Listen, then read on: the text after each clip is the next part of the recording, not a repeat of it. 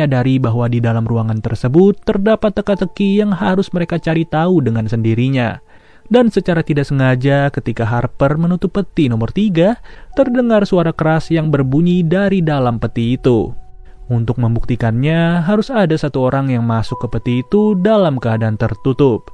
Kini giliran Harper untuk masuk ke dalam peti, dan ia pun tidak mengalami kendala sama sekali saat berada di dalamnya.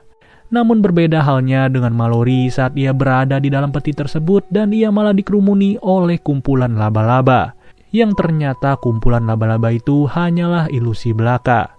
Setelah berhasil melewati teka-teki dari peti mati, mereka pun dihadapkan dengan sebuah lubang yang sangat sempit dan juga gelap. Benar-benar jauh berbeda dengan rintangan yang dihadapi oleh Nathan bersama teman-temannya. Yang bisa dibilang justru mereka sama sekali tidak menghadapi rintangan sedikit pun. Setelah itu, Sin pun kembali